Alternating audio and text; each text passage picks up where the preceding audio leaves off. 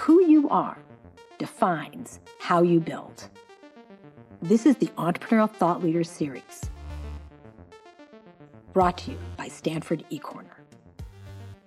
On this episode, we're joined by Stephanie Lampkin. Stephanie is the founder and CEO of Blendoor, which creates enterprise software that helps companies mitigate unconscious bias in hiring. Here's host and Stanford lecturer Emily Ma. Today, I am delighted to welcome Stephanie Lampkin to ETL. Before we dive into a fireside chat, I was hoping that you could give us an overview of Blendoor for those of us who may not know what it is. Absolutely. Um, thank you, everyone, for having me. It's really great to be here. Um, I was in your seats 15 or so years ago, uh, and this was actually when Basis first got started. Um, obviously, not actually in your seats. I was on Stanford campus, um, but it's really excited to be on the other side of, of the table. So, as mentioned, I am the CEO and founder of Blendoor. I'm just going to kind of take you through the journey of the company and what we've done and what we're doing and what's coming next. Uh, so, I started coding actually really early. Uh, here's a picture of me at a hackathon uh, as a teenager before it was really called a hackathon. I've been coding since I was 13 um, and took AP Computer Science in high school and uh, did a lot of uh, software engineering work throughout college. Um, so, as mentioned, I went to Stanford undergrad, MIT for grad school, um, and worked for like a Fortune 500 company for the most part all throughout undergrad. Landed a job at Microsoft and did some work at TripAdvisor. Um, but about six months after I graduated from MIT, I interviewed for an analytical lead job at a very well known Silicon Valley company, and they told me not qualified.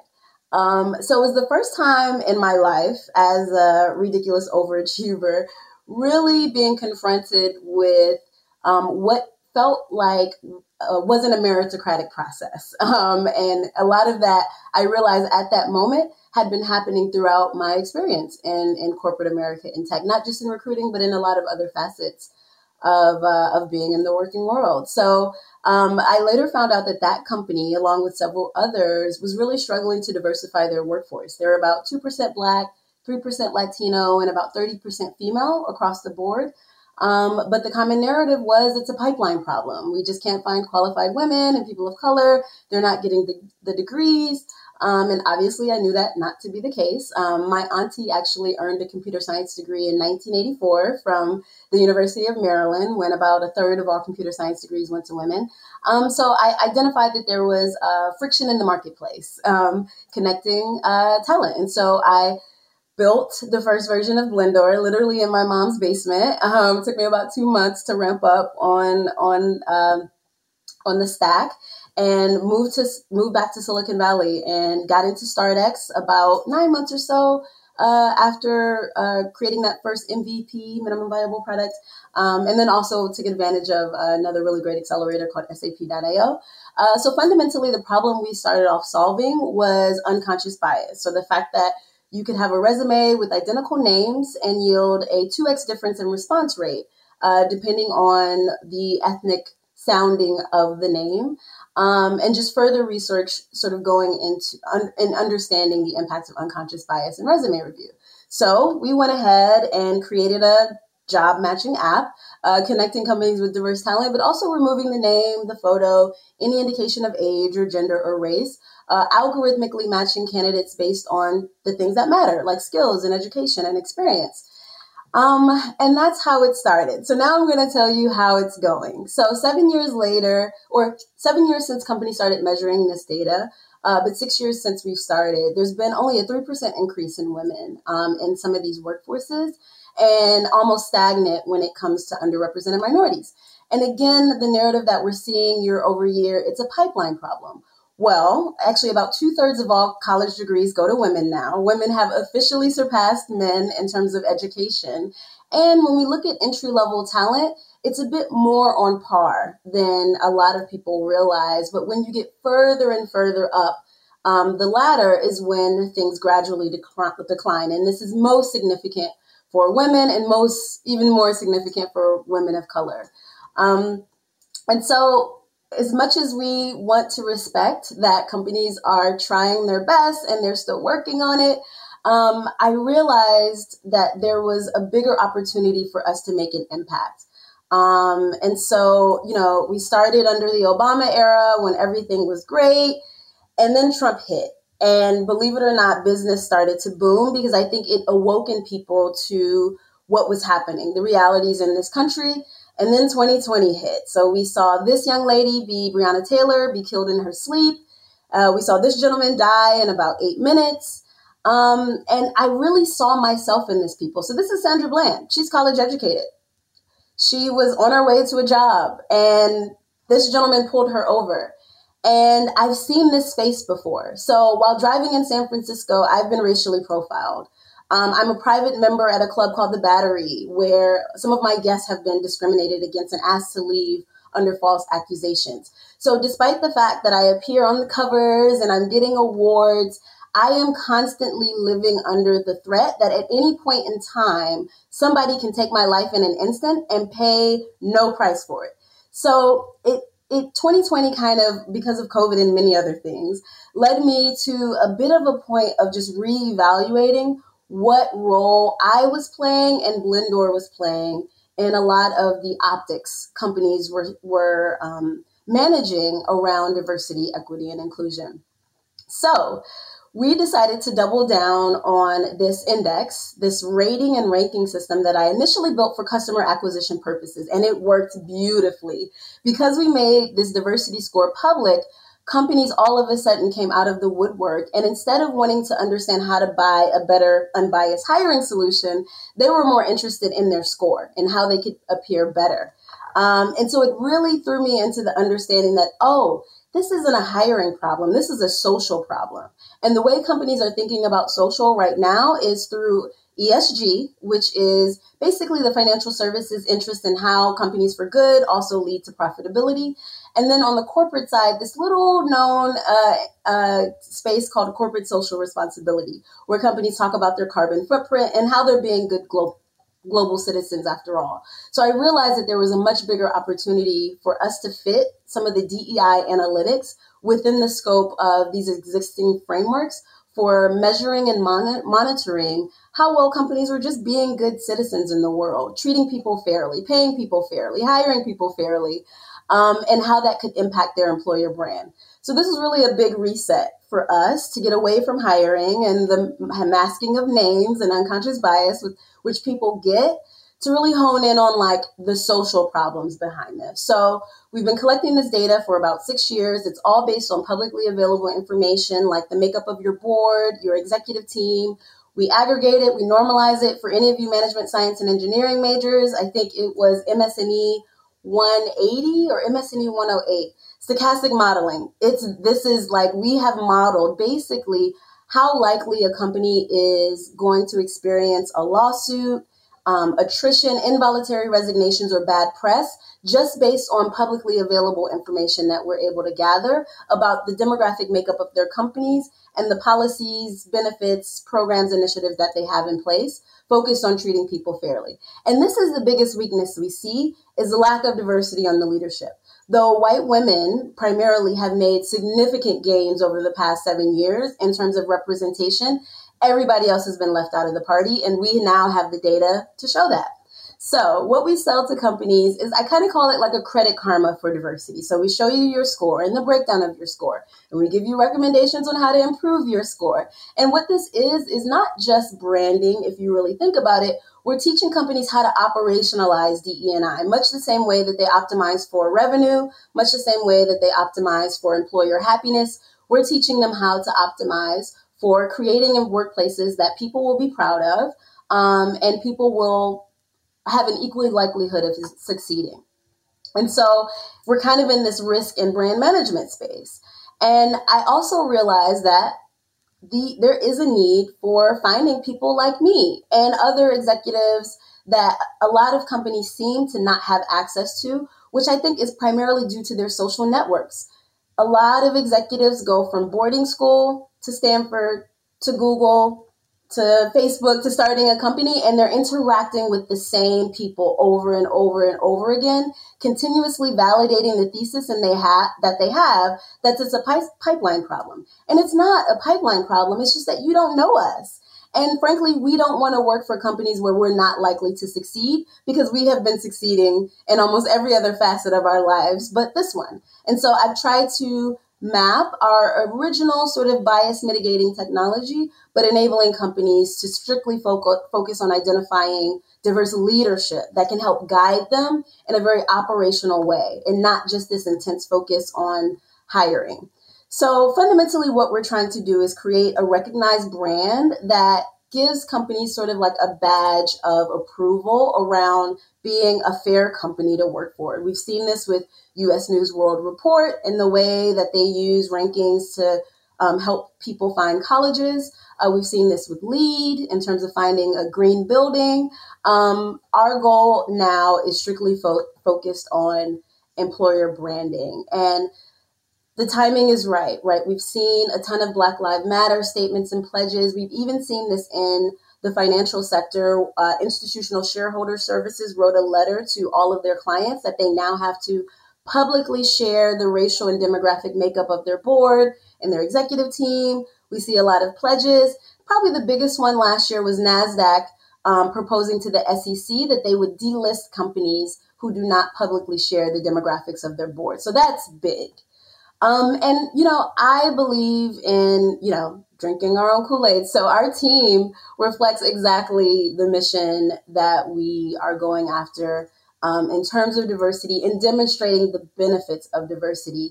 Um, we also have a very diverse candidate set, over 1 million profiles and resumes in our database, spanning all career levels and race and gender, um, identities and functions and majors. Um, We've generated over about four, $4 million served in revenue, served over um, 232 companies. Uh, and we've actually raised a modest amount of venture capital.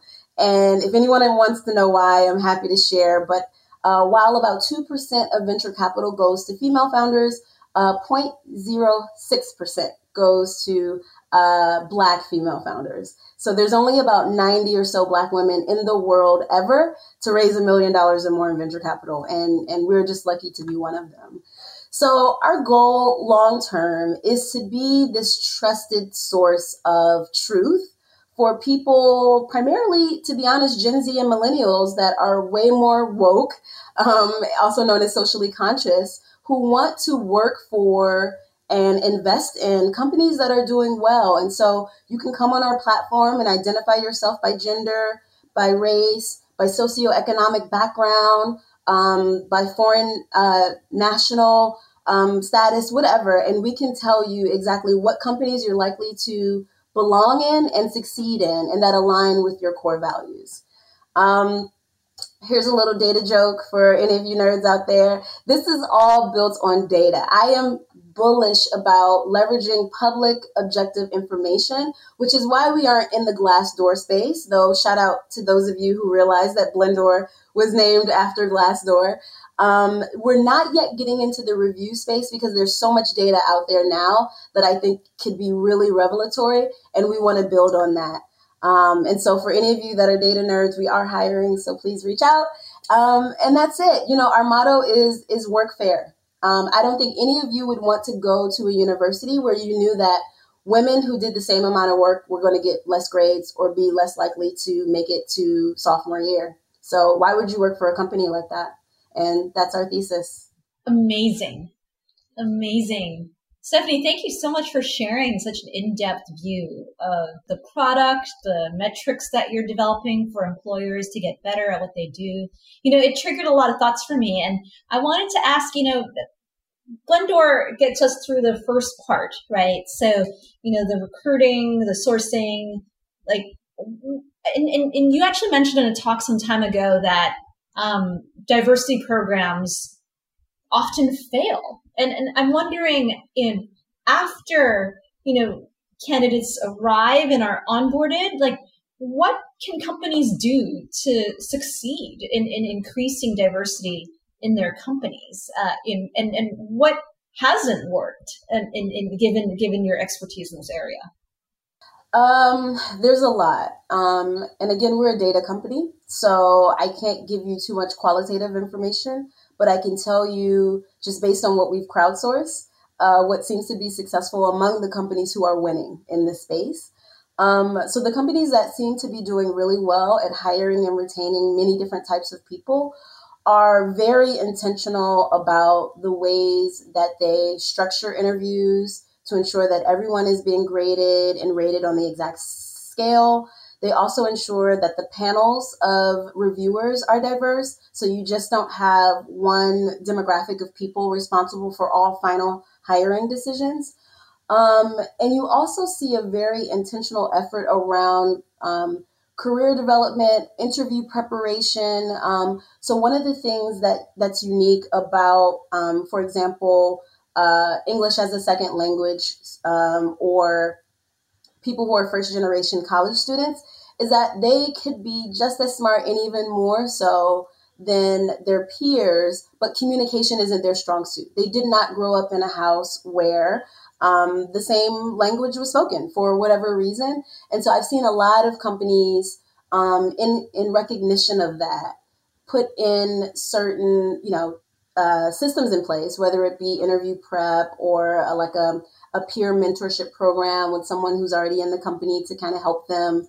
Um, and and I've seen those sorts of things be really successful. Now, in terms of what does not work, um, marketing marketing does not work. I think a lot of companies uh, sort of rest this whole DEI space within the the marketing and communication. So they publish these really fancy reports every year. They have a chief diversity officer who goes to a lot of conferences and speaks about a lot of things, but that's all they do. Um, and in a lot of cases, that can have a counterproductive effect in um, actually moving the needle. Amazing.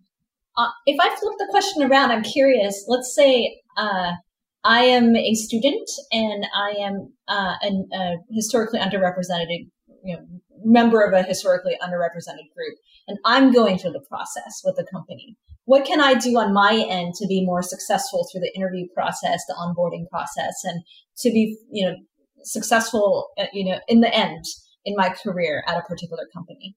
Yeah, it's honestly not that dissimilar from the process that many of you went through when applying to college. I'm sure you spoke to alum. I'm sure you did a ton of research in identifying like what are the skills and characteristics of people who typically get admitted into this school.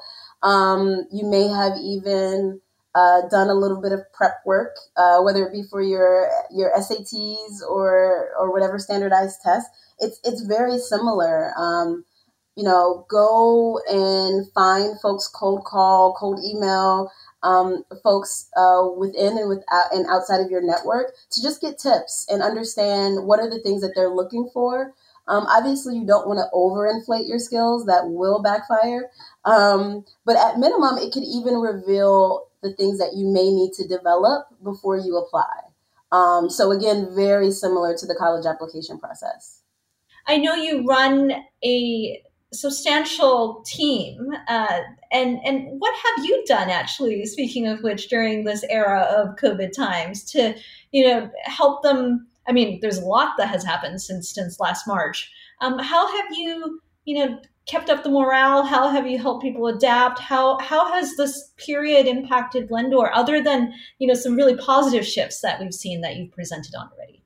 Yeah, well, business wise, there's there's definitely been an impact. It's kind of been a roller coaster. Um, but uh, in terms of employee morale, you know, it's been t- it's been tough because everyone's family situations are different, everyone's living situations are different, and so I've tried to make a concerted effort to kind of meet with everyone one on one to just let them know that you know we are sensitive to your unique circumstances, and if at any point in time you know you need to take a break or you need to have um, time for whatever you need. We're totally understanding and, and empathetic in this moment. Um, and then just like some funny little hacks, like we obviously use Slack. And so um, I've encouraged everyone to uh, use uh, Giphy.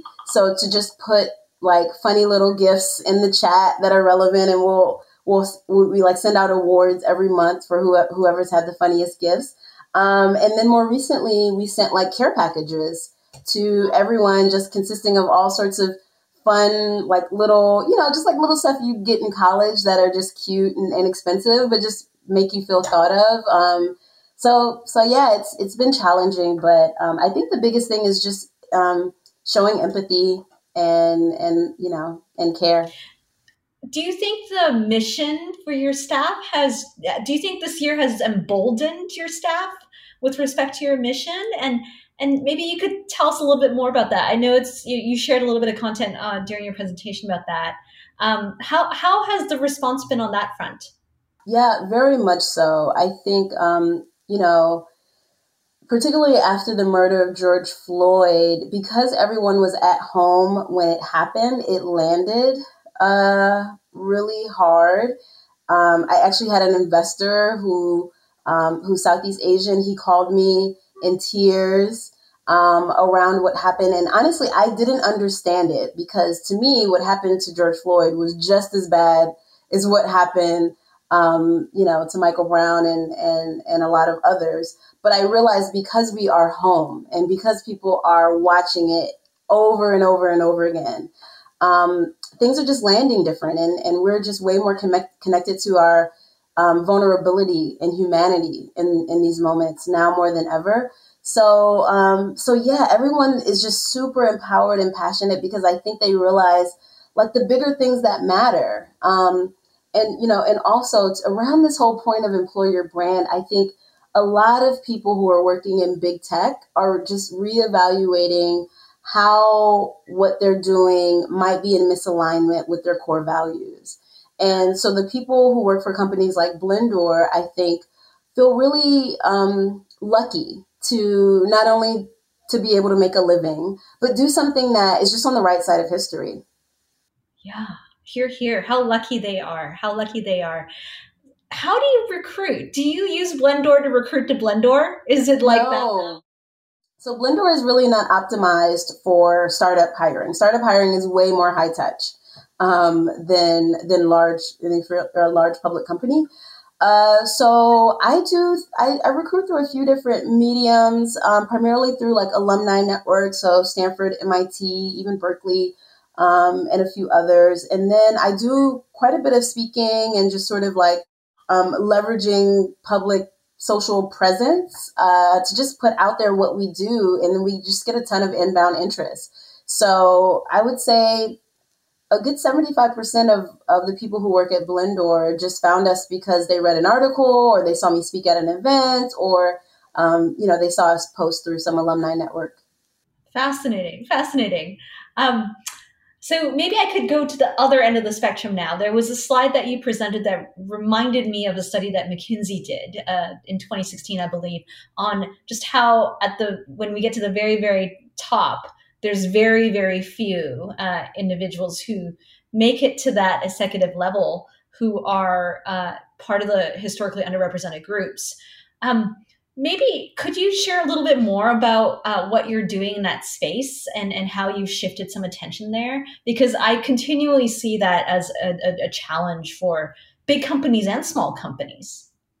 Yeah promotion in i believe in in corporate spaces um, is very different than academia right? It's really not based on how hard you work it's really not based on the quality of your work always. In a lot of cases, it's based on your social networks and your interactions. And so I think that's a key reason why women and, and underrepresented minorities um, find themselves at a ceiling is because um, there are just certain structures in place that limit the extent of your social interaction um, with others that are, you know, in those higher echelons of, of, of the C-suite. And so what I'm trying to do is figure out a way if there's a if we can facilitate those connect, connections. And that's why I call it executive match and not executive search because I have a theory that a lot of challenges with bias and with with limitations in social access are just due to lack of exposure. Again, you know, with the ways in which um, you know we tend to stay within our same train, our same social stratification throughout our entire lives, I think the way to hack it is just to facilitate um, connecting people of different social strata and different identities um, in a way that makes sense, in a way that isn't forced or it doesn't feel, um, you know, inorganic. Uh, but I'm, you know, I'm, I'm trying to do that by leveraging data. Uh, so we'll see. I, you know, it's a, it's a huge social problem that doesn't necessarily have a clear technological solution, but um, we're trying to leverage people analytics in the meantime until we can, you know, really hack it. You know, Stephanie, it reminds me of like the social graph, and I know there's a number of researchers who have shown that social graphs. You know, it's it's really, for example, if you're connected to, you know people who are smokers, you're more likely to smoke. Uh, you're much more likely to adopt the behaviors positive or negative and you know maybe i could ask you to dig a little deeper on that like how do we get these social networks to sort of overlap a little bit more like do you bring people together to to share break bread together is it you know more sort of informal conversations like especially in times of covid how, are you sort of bringing these very disparate social networks to kind of stay separate uh, together? Yeah, our, our awareness of sociometrics today is primarily through social media. So obviously, Facebook has figured this out uh, really, really well. And um, more often than not, sociometrics are used for the purposes of marketing. But within the context of human resources or human connections, we're trying to leverage some of the research that has actually come out of MIT about the ways in which different social networks overlap. So more often than not, there's certain nodes that exist in our networks that overlap. Um, and if we can figure out a way to facilitate connections on the outer rim of those social networks based on that interior node, I think there could be an opportunity. And when I say node, it doesn't necessarily have to be a person. It could be an interest. It could be uh, a core value. It could be, uh, you know, I don't know. I'm a backcountry skier. And it wasn't until I posted something on LinkedIn uh, about a speaking engagement I'm doing about backcountry skiing, I got inundated with messages from people that I may not have otherwise interacted with. But we had this common node um, that, frankly, I think a lot of people think are unexpected. Uh, it's not unexpected to me, but there, you know, I think there's some underlying, um, there's some underlying things that we haven't yet figured out yet that can bring people together uh, beyond just common race and gender. Oh, that is beautiful. That the social graph is not just about demographics, but it's about things that we care about, and and that sometimes is even more powerful than than just our you know cultural upbringing and whatnot. It's like the things that are you know draw our hearts in. Um, I'm going to ask you one more question uh, before I hand it over to the students because I know there's a, a backlog of uh, Q and A questions coming up. Um, I'm very curious uh, how, speaking of upbringing, how, um, how, how that experience growing up with your mother, with your aunt, how that gave you uh, soft skills or hard skills to be such a successful entrepreneur. Yeah. Um, so I am the descendant of American slaves. Uh, I guess we've been in this country for 10 years whenever we got off that ship.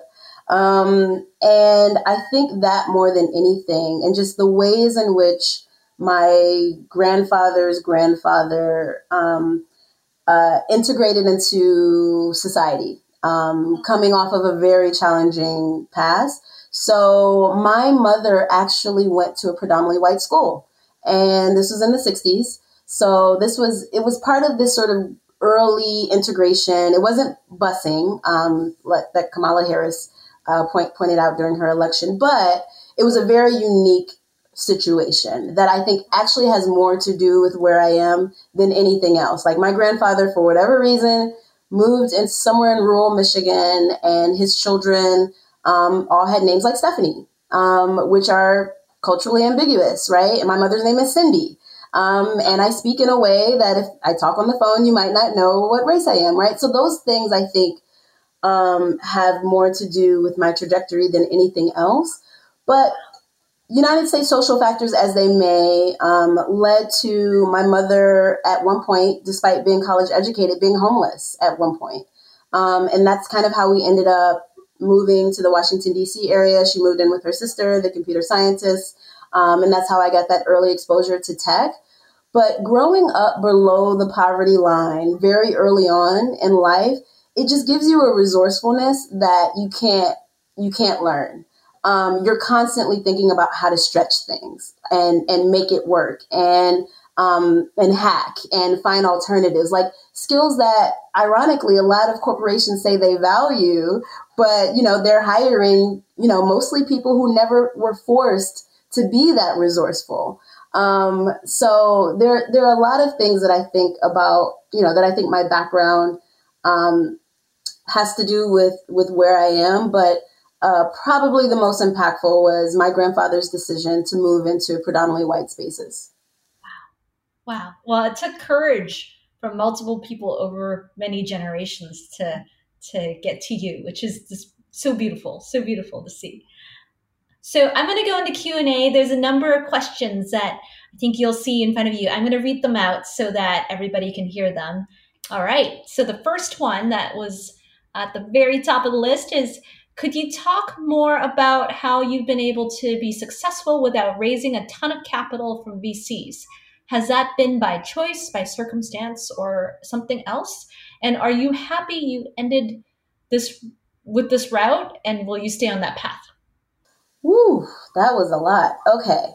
So, um, the fact that we've only raised $1.5 million, I would say half of it is uh, by circumstance and half is by choice.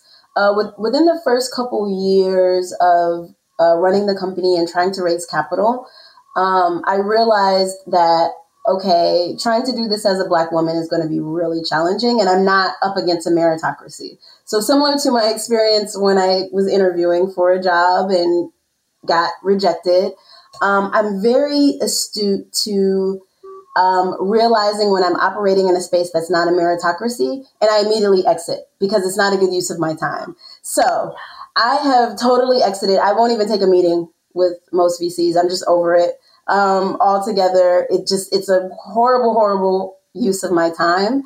Um, and so now I would say over the past few years, it's been by choice. Uh, but what I have been successful at doing is finding foundations that do PRIs. So PRIs are called program related investments, and it's basically a financial vehicle where foundations who typically only do grants to nonprofits can invest in social impact ventures. Um, so that's proven to be really successful for us. We got a PRI from MC, ECMC, and we're pursuing a few other foundations. Um, and then uh, I've just been really successful with um, angel investors. So high net worth individuals who are just really passionate about this. Um, and they're not all women. Actually, some of our biggest angel investors are, you know, white, cisgender, straight men who just realize that there's an inefficiency in the marketplace. Um, so that's proven to be far more successful. Uh, moving forward, I will probably not actively pursue um, traditional institutional capital because I, I honestly feel like there needs to be a signal to the market that they're missing out on something.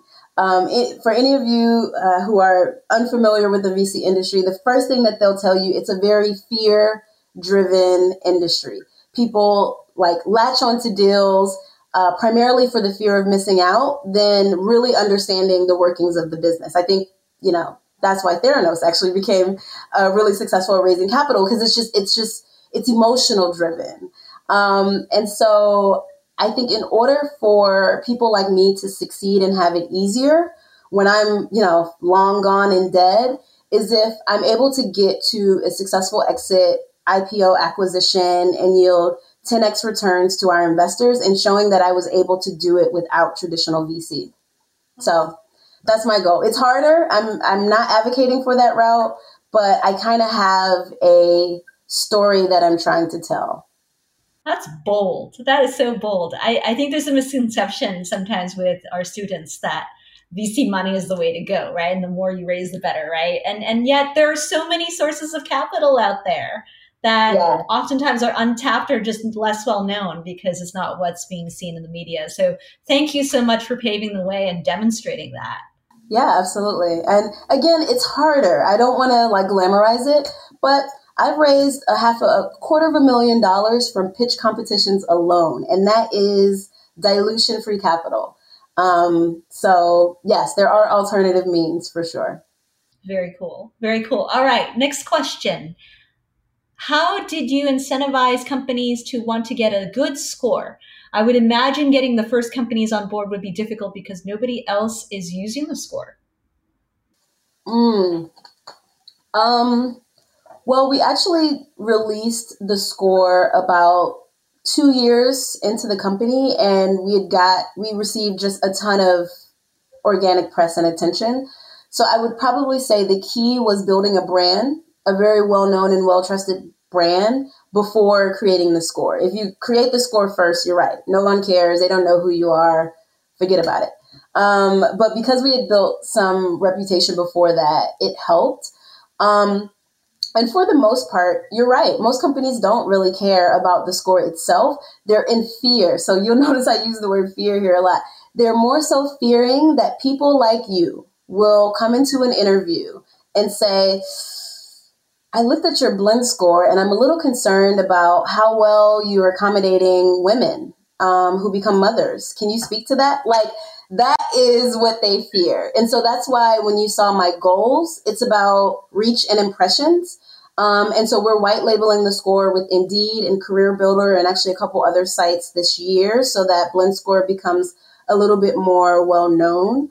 Um, we're also doing things like releasing reports. So um, I can't talk about it publicly yet because there's a big story coming out, but we will be releasing a big report um, on the state of diversity in tech. So we're really doubling down on the brand and the reach of our content um, because we know that the only thing that companies are really worried about is not getting access to the best talent or not being considered the best company to work for. You're here, You're here. I love what you said about just building the brand, and it's about building trust with your audience first, right? And then you have the credibility to be really open and transparent about uh, uh, the score, which is amazing, amazing. All right. Uh, next question How do you prevent candidates from lying about their backgrounds on your platform? There are some people always trying to trying to game the system. We're seeing it now with the wealthy cutting the COVID 19 vaccination lines. That's a great question. That's a pretty punchy question. So, um, in a lot of cases, in a lot of cases, wealthy people are going to find a hack. Um, they built the systems, they made the rules, they get to figure out loopholes. It's kind of how this country has been founded and how it's going to persist. However, um, for the remaining 99% of us, um, I do think that you're going to see a growing trend um, in validation. So whether it be LinkedIn, I think LinkedIn has start, started this with their whole like endorsements, but um, I, I do believe like the future of work is increased validation of skills um, and ability and and personality and um, you know all sorts of you know Enneagram or M, uh, what is it the ESTJ the MBTI um, I think you're going to see Myers Briggs yes I think you're going to see more and more of that for this very reason um, cause you're right. Right now it's the wild, wild west. I can say whatever I want and, you know, the company just has to take me at my word, uh, which for the record is why it's harder for people of color to, to get through the screening process, uh, because we don't get the benefit of the doubt when we say that we can do a thing.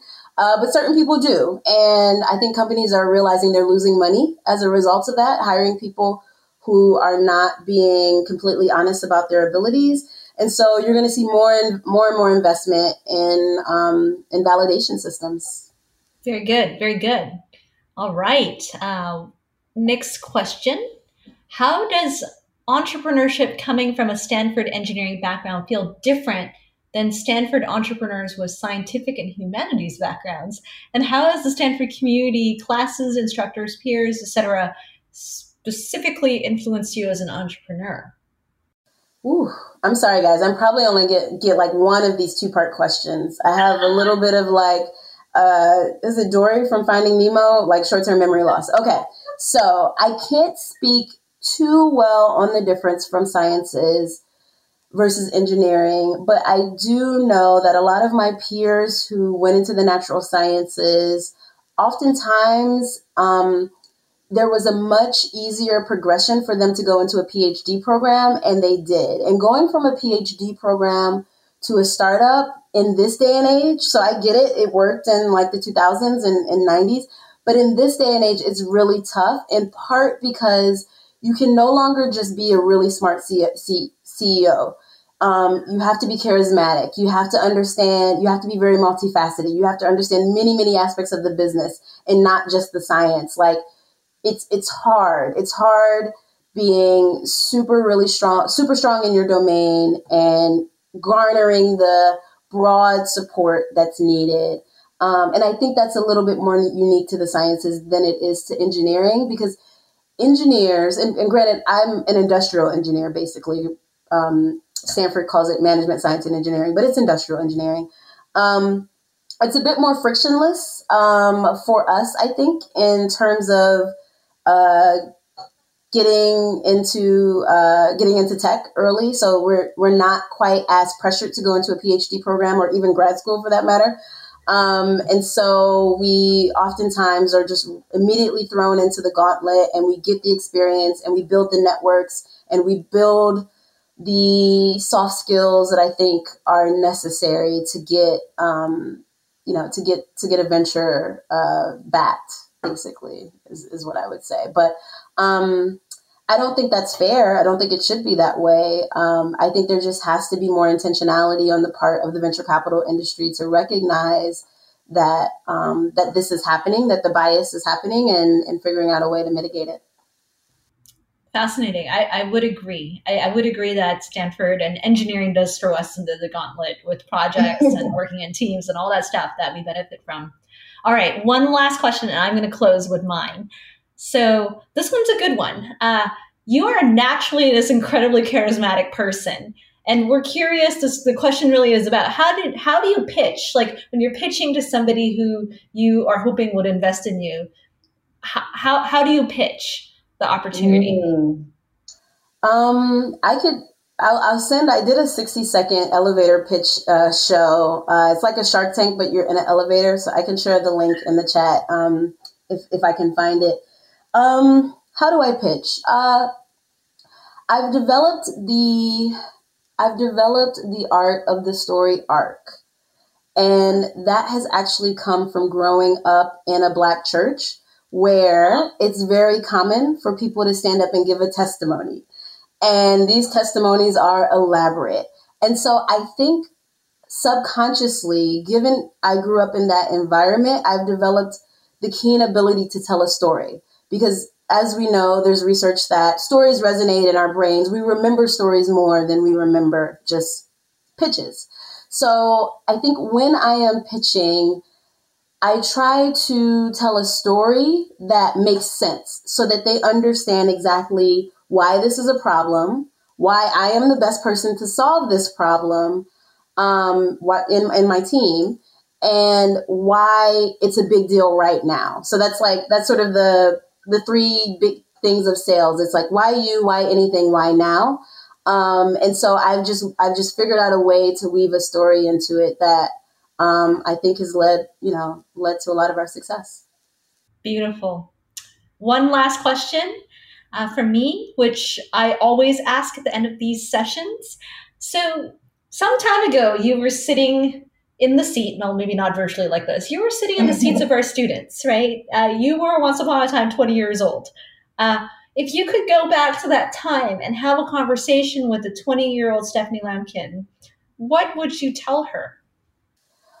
Well, I would tell her to be more aggressive in making friends outside of my cultural comfort level. So I at Stanford, I stayed in UJ uh, Ujamaa, I was, uh, you know, actively a part of like the Black Community Service Center. I, I kind of stayed in my bubble. Um, and there are many reasons for that. I don't fault my younger self for that. Um, as I'm sure many of you know, um, low SES and first gen, gen college students just have a totally different experience on these campuses than everyone else. And so I think I needed that bubble, but I wish I would have branched out more. I mean, my classmate, same major, same year, is Kevin Systrom. Like, I saw this dude all the time. And so I think I was entering MIT when he sold to Facebook for a billion dollars. And I read it and I'm like, how I knew this guy. How could I not become friends with this guy? Like, what was I doing with my life? But I realized, you know, I was I was focused too much on my own comfort instead of fully leaning into the just amazing people around me that didn't look like me. Yeah, here, here. It's all about those social graphs and you know taking that step to take a risk and going to another bubble and on the social graph. Yeah, exactly.